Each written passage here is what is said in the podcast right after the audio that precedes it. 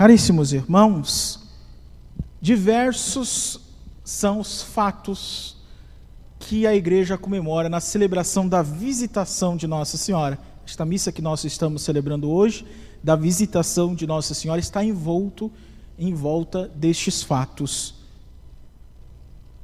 que a Sagrada Liturgia põe em relevo.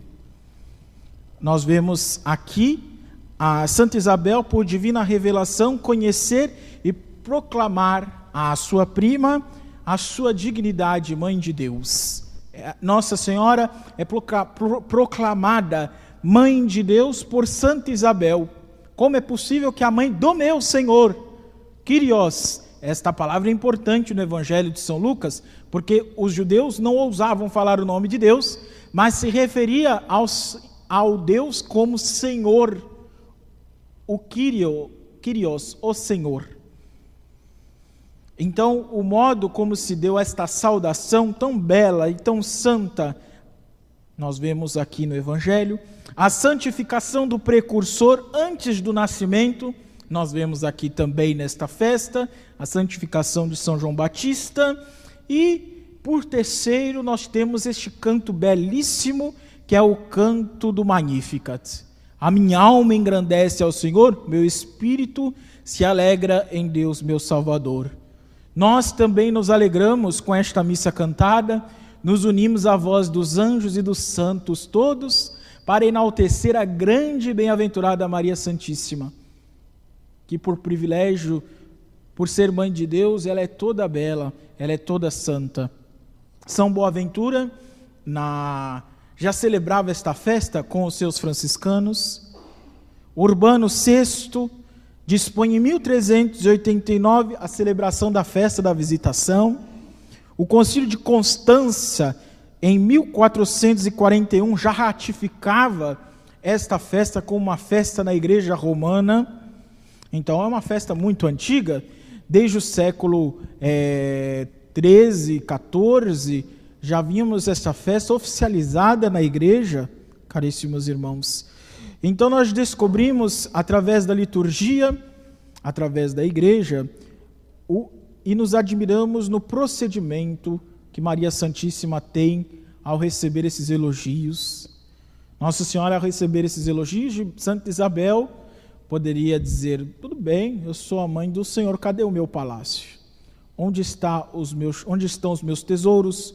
Os meus escravos, os meus servos, onde está a minha riqueza? Porque eu estou aqui pobre e ainda mais servindo. Eu deveria ser servida, eu não sou a mãe de Deus, eu não sou a mãe do Senhor. Mas não, Nossa Senhora vai para servir. Nossa Senhora vai, não vai só para visitar, como uma visita que vem, chega, atrapalha. Quantas visitas nós recebemos que são visitas que atrapalham o nosso dia, inesperadas? Mas esta visita não. Era uma visita salutar, benéfica. Veio Maria e, junto com Maria, Jesus, porque no útero de Maria Santíssima estava nosso Senhor Jesus Cristo. As batidas do coração de Jesus batiam lado a lado aos passos do coração imaculado de Maria, naqueles momentos e naquelas horas. Então, o louvor feito a Nossa Senhora alegra o coração de Nossa Senhora e transmite esta alegria ao coração de Jesus, porque ali o menino Jesus está ligado pelo útero de Maria, de Maria Santíssima. O, o, o umbigo, o umbilical, está unindo a mãe com o filho. É ou não é verdade? A segunda pessoa da Santíssima Trindade, então está ali, no útero de Maria Santíssima, e se alegra também pela saudação de Santa Isabel. Não se alegra só Nossa Senhora, mas também São João Batista. Ambas tão privilegiadas, outro interesse não tem, senão a salvação do mundo, e é este interesse o imã que lhes atrai os corações. O imã que atrai os corações de Jesus, de Maria, de Santa Isabel, de São João Batista é a glória de Deus. O imã que deve nos atrair ao coração de Jesus nessa Santa Missa é a glória de Deus. Estes hinos belíssimos, estes hinos sacros, toda a liturgia da igreja nos deve atrair ao amor do coração de Jesus. A caridade que, que, dá, prove, que dá prova, conhecendo a situação aflitiva da parenta, originada pela velhice da mesma e pela mudez do marido. Ela precisava sim da visita de Nossa Senhora. Primeiro, porque Santa Isabel estava grávida e já era mais velha, já tinha bastante idade. Segundo, porque São Zacarias, que era esposo de Santa Isabel, tinha ficado mudo. Naquele episódio que nós sabemos, não é? Que São Zacarias ele fica mudo diante do Santo dos Santos, onde ele é revelado o nome de João, iria ser o nome do filho dele. E ele só vai falar o nome quando o menino de fato nasce. Então ele abre a sua boca para dizer: João será o seu nome. Mas até o momento, Zacarias estava mudo. Santa Isabel precisava da ajuda de Nossa Senhora. E Maria compreendeu imediatamente que sua presença seria muito desejada pelo santo casal. Assim, Maria Santíssima, tão amiga do recolhimento, para praticar uma obra de caridade, abre uma exceção e, com sacrifício próprio, empreende a longa viagem. Subindo as montanhas, mostrando-se pela primeira vez mãe do belo amor. Ela sobe as montanhas, como subiu as montanhas da Judéia, sobe também as nossas do nosso coração.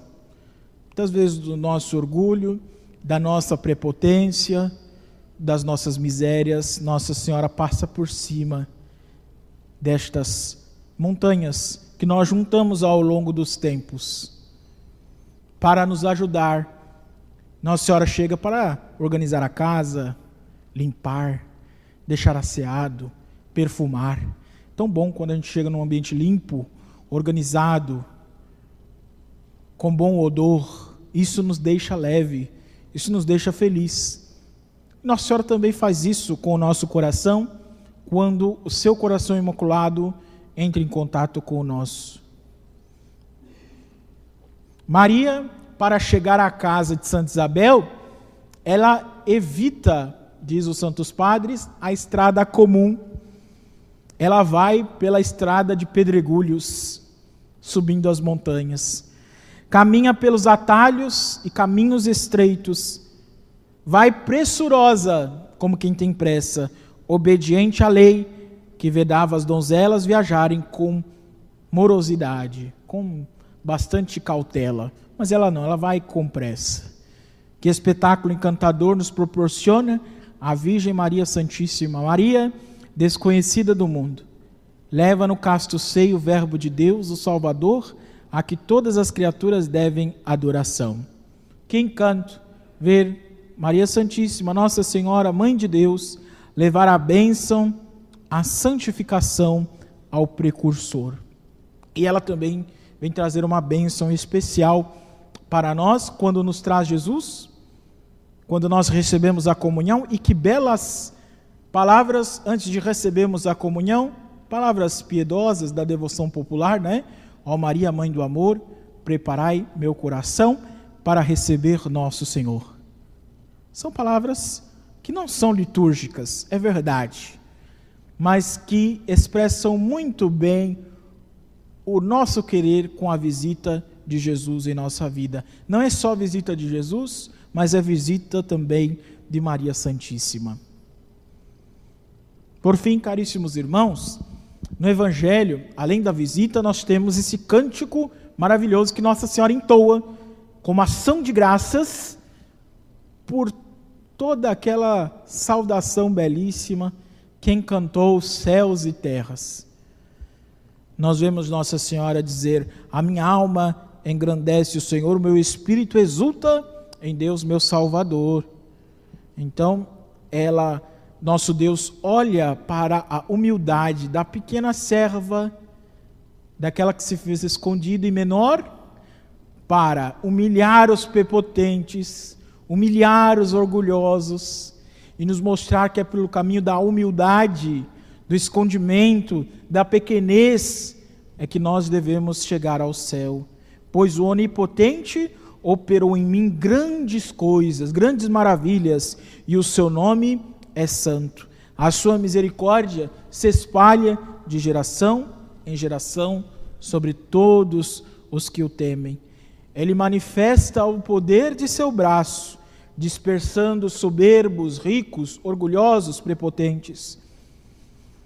Ele depõe os poderosos de seus tronos e eleva os humildes, sacia de bens os famintos e deixa de mãos vazias os que têm tudo e não repartem nada. Saciou de bens os famintos, os que tinham fome, e deixou as mãos vazias aos ricos.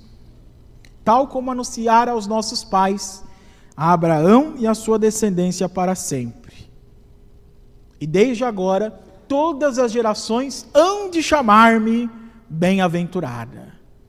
Todas as gerações, todas as pessoas vão me chamar bem-aventurada por causa desta missão de ser a mãe de Deus, de, ter, de ser a mãe do Salvador.